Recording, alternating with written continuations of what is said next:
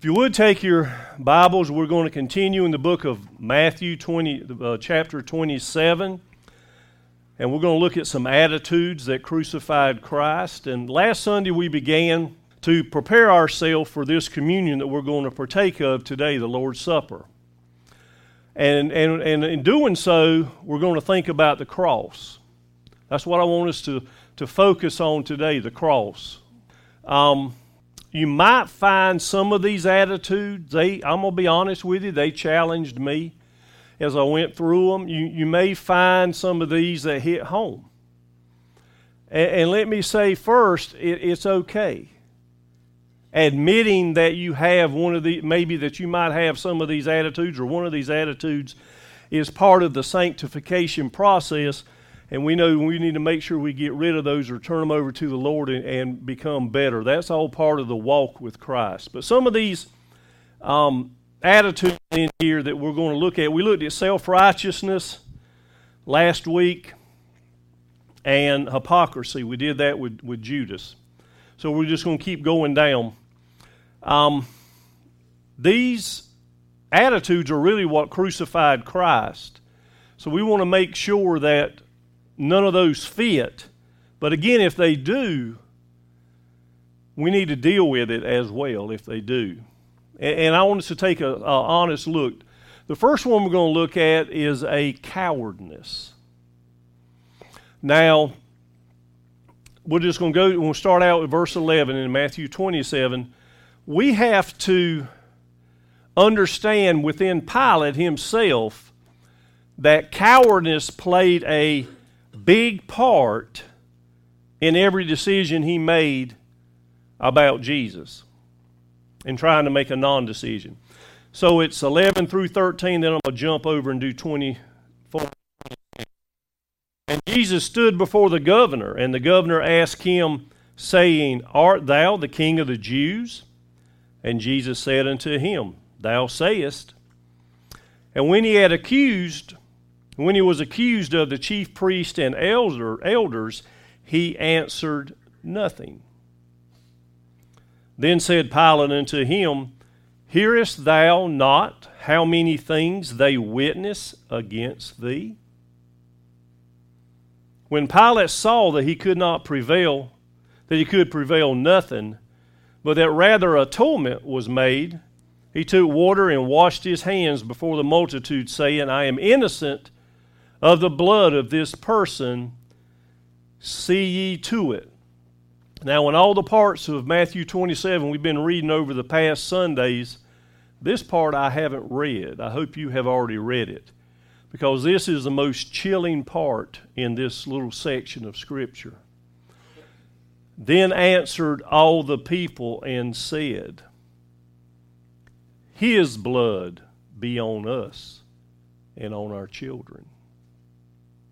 Then released he Barabbas unto them, and when he had scourged Jesus, he delivered him to be crucified. Why do you think Pilate did that? How many reasons can one man have to make such a, a, a, wrong decision and then try to act like he has washed himself clean of this but it's mainly fear. It's mainly fear. If we think about it in an overarching concept of everything that he did in this context what I just read and what he did the last two weeks, it's all about fear. Pilate had a fear that he would maybe lose his job, not be governor. He might lose, by losing his job, he might lose his prestige in the land as being the governor. How many of us, under the osmosis of fear, have not done what we need to do for Jesus in days or years past? Because of fear of what somebody might think, what implications my job may have because of something I say. So, fear, I tell you, is behind a lot of things. Really, fear and pride. But anyway, for this part, fear. There's many reasons we saw But a coward is nothing but a fearness. So the cowardness or the fearfulness of what Pilate was afraid of with the people pushed and drove his decision. And it's a decision that put him into hell. Please do not let that be one of our ongoing positions of fear. We as believers are challenged now more than we have in years past under the osmosis of fear, of under the osmosis of being quiet. Just don't say anything. Now, what's the difference if somebody comes up to you? Do you believe in the Lord Jesus Christ, and, and you, because of the the people you're around, you might have a your boss or, or some you may have some some peer pressure around you that you just don't say anything. See, that's what Pilate did. And he surmised in his mind that it was okay. But the problem is, you cannot be neutral about Jesus. Being neutral about Jesus is a damnable offense. What, what did Pilate say? I find no fault in him, but crucify him anyway. How many of us will profess that we find no fault in Christ, but our daily walk does not reflect that belief? That's what it really means to believe. You do know that, don't you? You can't just verbalize, I believe in Jesus. Most anybody can say that. But when it becomes something that works out in your life, your life will reflect that statement. The good, the bad, the ups, the downs, the disappointments, the tears, the joy, everything reflects, I believe in Jesus. Or either it doesn't. Pilate again, I find no fault in him. You cannot be neutral. Indecision, the Bible is full of it, and you don't hear it a whole lot. But in indecision, not making a decision, is a damnable offense. Heard a, heard a guy preach a long time ago. He said, he, he's preaching out of Romans. He was talking about missionaries. He was our North American mission leader at that time. I didn't see him live, don't, don't, don't, but anyway, I saw something recorded for him and was watching it. It was really good. But what he said was this in a nutshell. He said that some people get the idea that if they, and I'm talking about people that are in countries that don't have any kind of contact with the outside world. I'm talking about tribes of people that are just to themselves. They don't know everything going on, they don't have anything. People that are opposed to missions will say that that group of people, whatever that is, let's just say some some indigenous dry, tribe of Indians somewhere in the Amazon desert that have never seen nothing but themselves. You know, they haven't met civilization. People will say that if we don't give the gospel to these people, that they'll be all right anyway. They'll go to heaven. That's not what the Bible says. But that's being neutral, someone that doesn't know better. You say, well, that's not fair. Well, if you read the Bible, the Bible is plain. Salvation is put in the heart of every person. You don't have to hear the gospel to know that you're broken. You don't have to hear the gospel to know that there's nothing you can do, that your moral compass is off, is just upside down from everything that you know ought to happen. We are innate in that. And what I mean by innate, we are the people that God created. That's what part of being in the image of God is like, is having that, if you will, God sized hole inside of you that only God can feel through the Holy Spirit. So, ignorance from hearing the gospel is not an excuse. Satan will tell you it is. That's how people that that have run around because it used to always, I never thought it was true, but the older I get, the more I believe it is true that there's literally people living in, let's just keep it home, Lord, living around Bladen County that probably have never heard or never been to church. To me, years ago, that was a hard pill to swallow. But also, churches were a lot full, and I, am not beating y'all down. I'm not saying anything. I love every one of you, and, and we got a good crowd here today. I'm not saying anything about that. But through the years, big churches were filled up years ago. And, and back then, I just sort of thought everybody had a, at least a Easter Sunday and, you know, that kind of familiarity with church. But the older I get, the more I notice that there's people that have generations of people. In other words, mothers, fathers, kids, you know, that down the line that have never been to church. Never necessarily considered church in our county.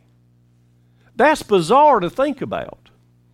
So, so, so what, how do we lay our heads down at night? How do we say that I'm not going to say anything? I'm not going to tell everybody that I meet because they, they probably know it. They just made the wrong decision. There'll be people that have already died. I mean, you, you just talk about history of people that have never heard the word that don't make it.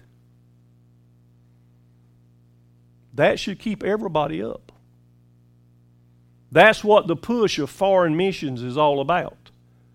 Because if that is true, if the, the, the kind of mainstream idea is that if they don't really know, if they're that indigenous people that are cut off from society, they ought to be okay anyway. If that sort of, if that sort of um, pie in the sky mentality is was actually true, then when we have a, a foreign mission push, and all of a sudden we send a, a missionary to that tribe, what are we supposed to tell them to do? Just poke their fingers in the ears and not listen to the missionary? The Bible tells us plainly that God has set salvation in the heart of every person. We have got to get the news out. We cannot be fearful of what people will think if you truly believe, if it's the old story, if there was somebody that you cared about or, or cared somewhat about standing on a cliff, and it was like the Grand Canyon down there, a fur piece down, there was no way I was going to live, wouldn't you tell me not to take the next step? So, do we really believe in Jesus to the point of knowing that if I take that next step, I'm done?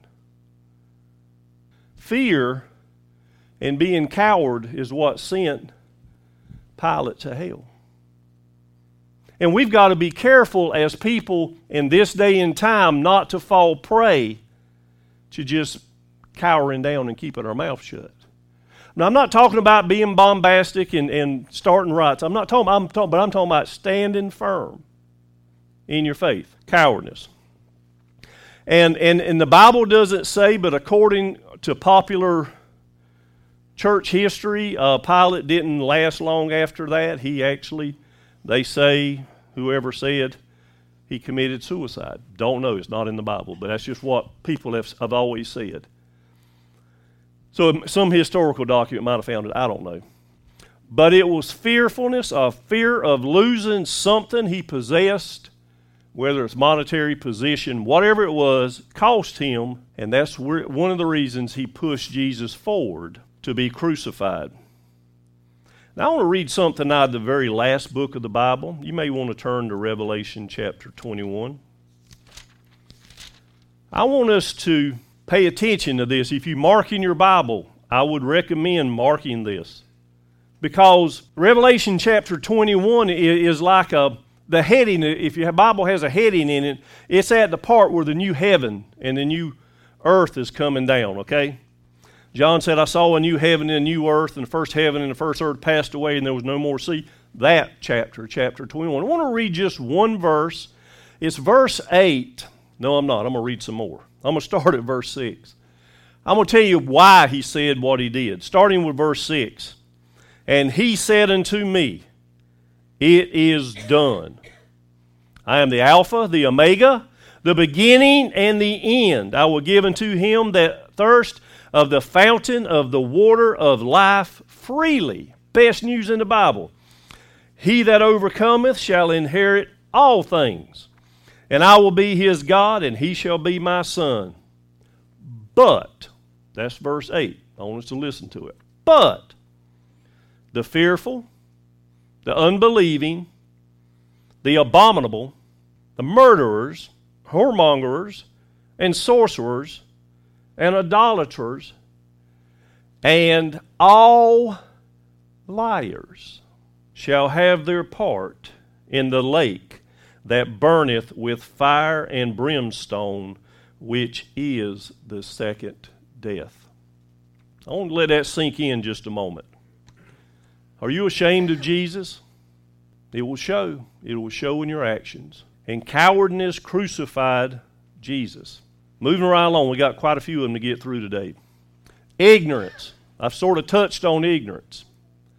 Ignorance crucified Jesus. Back in Matthew 27, going to be at verse 20 now.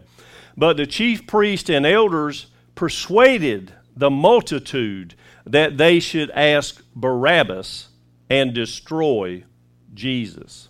We need to make sure we understand what's going on. Back in Matthew 27, Pilate has said, I wash my hands.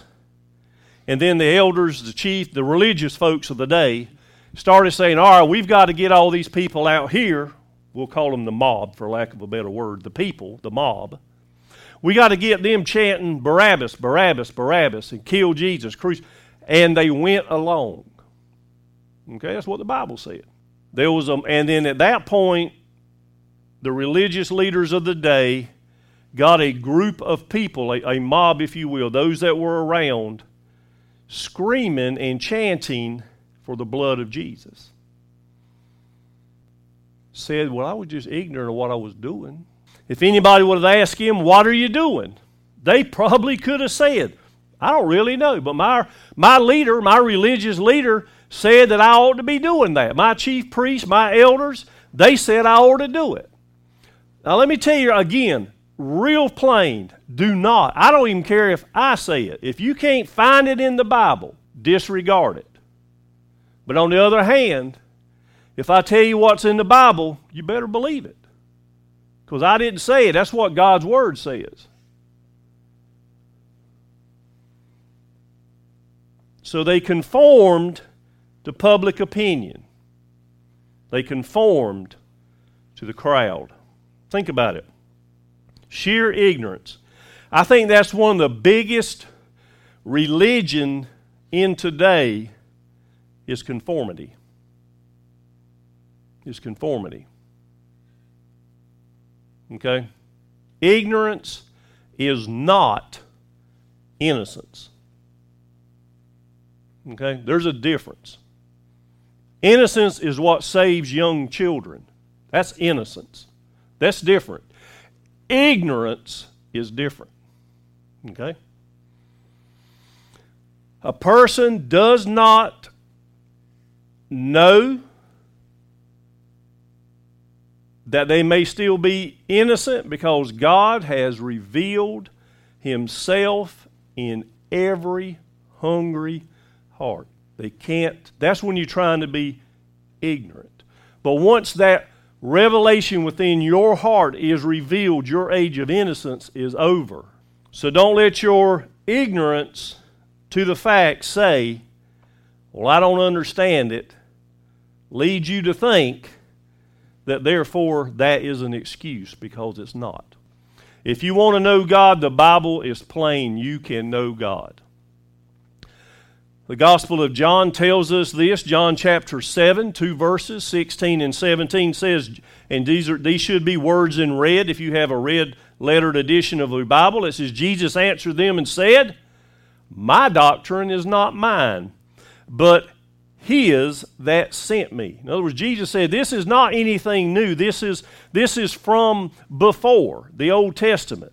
If any man will do his will, he shall know of the doctrine, whether it be of God or whether I speak of myself. See, that's where the aptitude or the knowledge base of the congregation listening to the speaker needs to be elevated up to make sure they understand what's coming out of whoever's mouth is speaking in front of them is actually coming from God or from the Word of God. Because there's many people that will sit in the pews of a church throughout history, especially in America, and some some some well-meaning or some uh, whatever you want to call them person might be sitting up in the pulpit saying something that's that's a little skewed, and they're going, well, you know, I'm not sure about that, but he's the preacher. See, if that was true, I could save all y'all myself, but that's not true.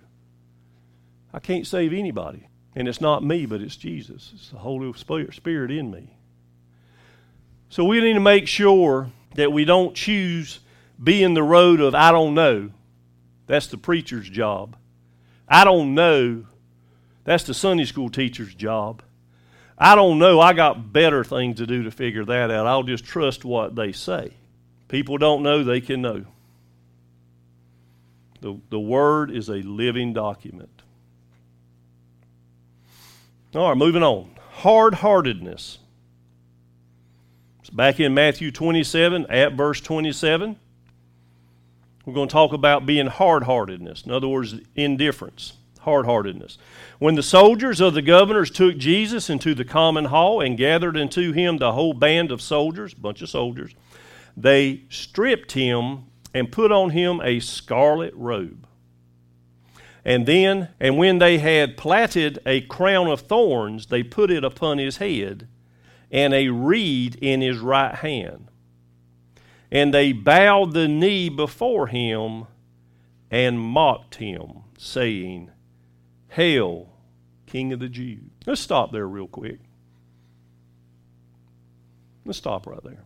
If you read that as a textbook, you'll say, well, they give him the scarlet robe they put a crown on his head and they bowed a knee and they said, Hail, King of the Jews. What's wrong with that? It's a condition of the heart. They were mocking him. So don't let anything, just because someone says something, make sure you understand their heart to know that they're not mocking because hard heartedness is a terrible thing. Those soldiers could have literally cared less about what they were doing. They decided to make sport of Jesus. They had no respect. He was just somebody they were fixing to crucify, so he's gonna have, they're going to have a little bit of fun as a group of guys with him before. That's all that was. Hard heartedness. Okay? Then they spit on him and took a reed and smote him on the head. In other words, beat him over the head with that crown of thorn on his head, beating it down on his head. And after they had mocked him, they took his robe off and put on his, his own clothes on him and led him away to be crucified. So these soldiers took Jesus aside. The Bible doesn't say how long they did it, but it says they did it, so they did it, and Lord knows how long they did it. I don't know. It could have been hours, it could have been moments, it could have been days. I don't know. They brutalized Jesus. These were hard hearted men. I want to ask you something. Can you actually hear the story of the cross and not be moved? I want to know if you can hear the story of the cross, if you can read the scripture of the crucifixion and not be a little upset on the inside. If you can, you may want to check the condition of your heart because my sin and your sin nailed Jesus to the cross. It's not something out there that did it, it's something in here. That's why his atoning death is such a beautiful thing that it is. He, again, being an infinite person, the God, the Godhead, Jesus, the God man on earth, for a finite piece of time, paid for the sin of the infinite. In other words, for all times. Times back and whatever times forward. Do we live in light of that truth? So, can you hear the description of Jesus dying in agony and blood and it not move you? You might be guilty of hard heartedness. Our sins were the sins that nailed him on the cross.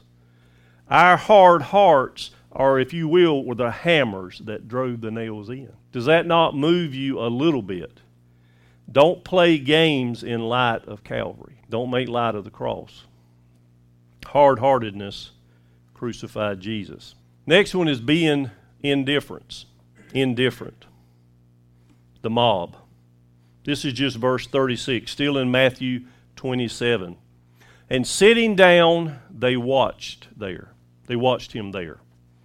And sitting down, they watched him there. Talking about the mob, the people that were there, the general crowd that was there. They saw Jesus, they sat down, they watched.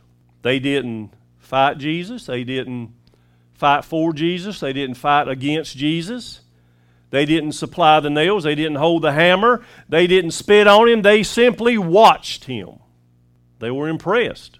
The Bible says in Matthew 23, verse 48, that they even smote or beat their chest, which means they disapproved, but that's all they did. Think about it. But it takes more than some kind of pious gesture to save a soul. In other words, you can't pay toolage or homage or tip your hat to the gospel and expect that be okay. But they never lined up with the Lord Jesus Christ. I believe that that is more like about any other group we have now is the what they call the semi-indifferent folks. They can sing the songs. They can sing Amazing Grace. I love that song. All five verses or six, sometimes according to what book you grab it in. I love that song. They listen to preaching. They even may, may say something like amen. But they never come out for Jesus. They never stand up for Jesus. Maybe they're impressed with Jesus. He was a good man. They watch, but ultimately they're indifferent. It's the old song Mr. Bizzle sings a lot. He loves to sing it. You can see a gleam in his eye when he sings it. It's an old Kingsmen song called Excuses. Everybody knows that song knows about it. It talks about the different excuses staying out of church. One of the verse says is one of the verse says something like this: a headache Sunday morning and a backache Sunday night, but by work time Monday morning you're feeling quite all right. The doctor told you now, you better watch them crowds. They'll set you back. But you go to that old ball game because you say it helps you to relax. Right? Indifference. Indifference.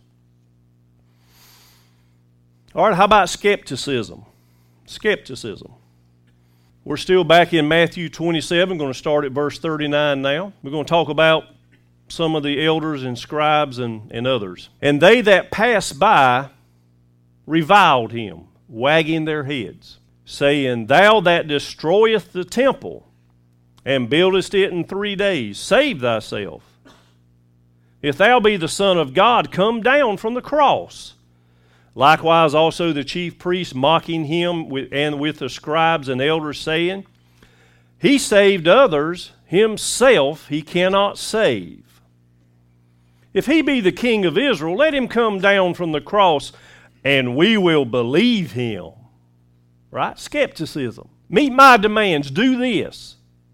Do this miracle. Do that miracle. Do this. Come down from the cross. I'll believe you then. He trusted in God. Let him deliver him now. In other words, let God deliver him now if he will have him. For he said, I am the Son of God. The Bible tells us that the thieves also, which were crucified with him, cast the same in his teeth. In other words, said the same thing, say, said the same stuff. That is skepticism. Skepticism today, as, as it did then, crucified Jesus. They misquoted Jesus about the temple. It actually said, he, actually what Jesus said is in John 2, verse 19, destroy this temple, and in three days I will rise up, is what he said. And that's what he did but they misquoted him. So it's skepticism. Can't even get it right when they say it. So he, again, he was talking about the temple of his body, not a physical temple. They mocked his deity. If thou be the Son of God. You know, we as a, especially with social justice that you see now, we're pretty brass people now, especially in the media. We'll say, they call them like keyboard ninjas. They'll just, they'll just blow somebody, just, just type in stuff that would you wouldn't dare say to people's face. Right? But think about what they said to Jesus' face. They said, If You are the Son of God, come down. They mocked him. They mocked him. They minimized, they minimized his death and saying, Well, just save yourself. They did not understand that, that the crucifixion and the death was the reason Jesus said over and over again, that's the reason he came, was to die for our sin. So we live in an age of cynicism and skepticism. There's many um, people that sing gospel music that have, what do they call it? Deconstructed. They've been deconstructed, is what they call it. They started having their faith challenged because of something. Something somebody maybe said, some kind of life event. Something challenged them, and all of a sudden, well, I don't know if I believe it or not. They started becoming skeptics. Think about this men are not sinners because they're skeptics, they're skeptics because they're sinners. Unbelief never comes out of the head, it always comes out of the heart. And you used to hear people say all the time that the gospel really is an inside job. It is, it's a, it's a condition of the heart. So, in conclusion, these are some attitudes that crucified Christ. And I want us to think about how all that was found, for the most part, in Matthew 27, that one chapter. I think many of us would understand that perhaps some of these attitudes are maybe in our own heart skepticism, hypocrisy, cowardness, hardness of heart, self righteousness, whatever it may be. When we come to the Lord's table today, as we're about to do, let's ask the question of ourselves Are we willing to crucify the Son of God afresh today? Are we willing to do that? The Bible says in 1 Corinthians 11 28 that we come to the Lord's table, we need to examine our hearts. Now, it doesn't mean that we have to see whether we're worthy or not. Okay? None of us is worthy. We're here by grace. But we've got to live in light of grace. But the Bible does say in 1 Corinthians 11 27 that if we take the Lord's Supper unworthily, in other words, in a wrong manner, we're guilty of the body and the blood of the Lord Jesus. We'll crucify him afresh. So I want us to take some time we're going to look in our hearts. We're going to take a moment of quietness. And we're going to see if any of these attitudes are in our hearts. And we need to deal with them now before we do the Lord's Supper. We're going to also understand what 1 John 1 9 says. If we confess our sins, He is just and faithful to forgive us all of our sins and cleanse us from all unrighteousness. Then we're going to enjoy a meal with a friend whose name is Jesus. Let's pray. Dear God, as we're here today, Lord, we know that you are God and above you there is no other. Lord, let us be the people that believe what we say we believe. Lord, let us be the people that walk the walk and talk the talk, and our lives reflect the belief in you. Lord, it's challenging today to walk as if we believe in you.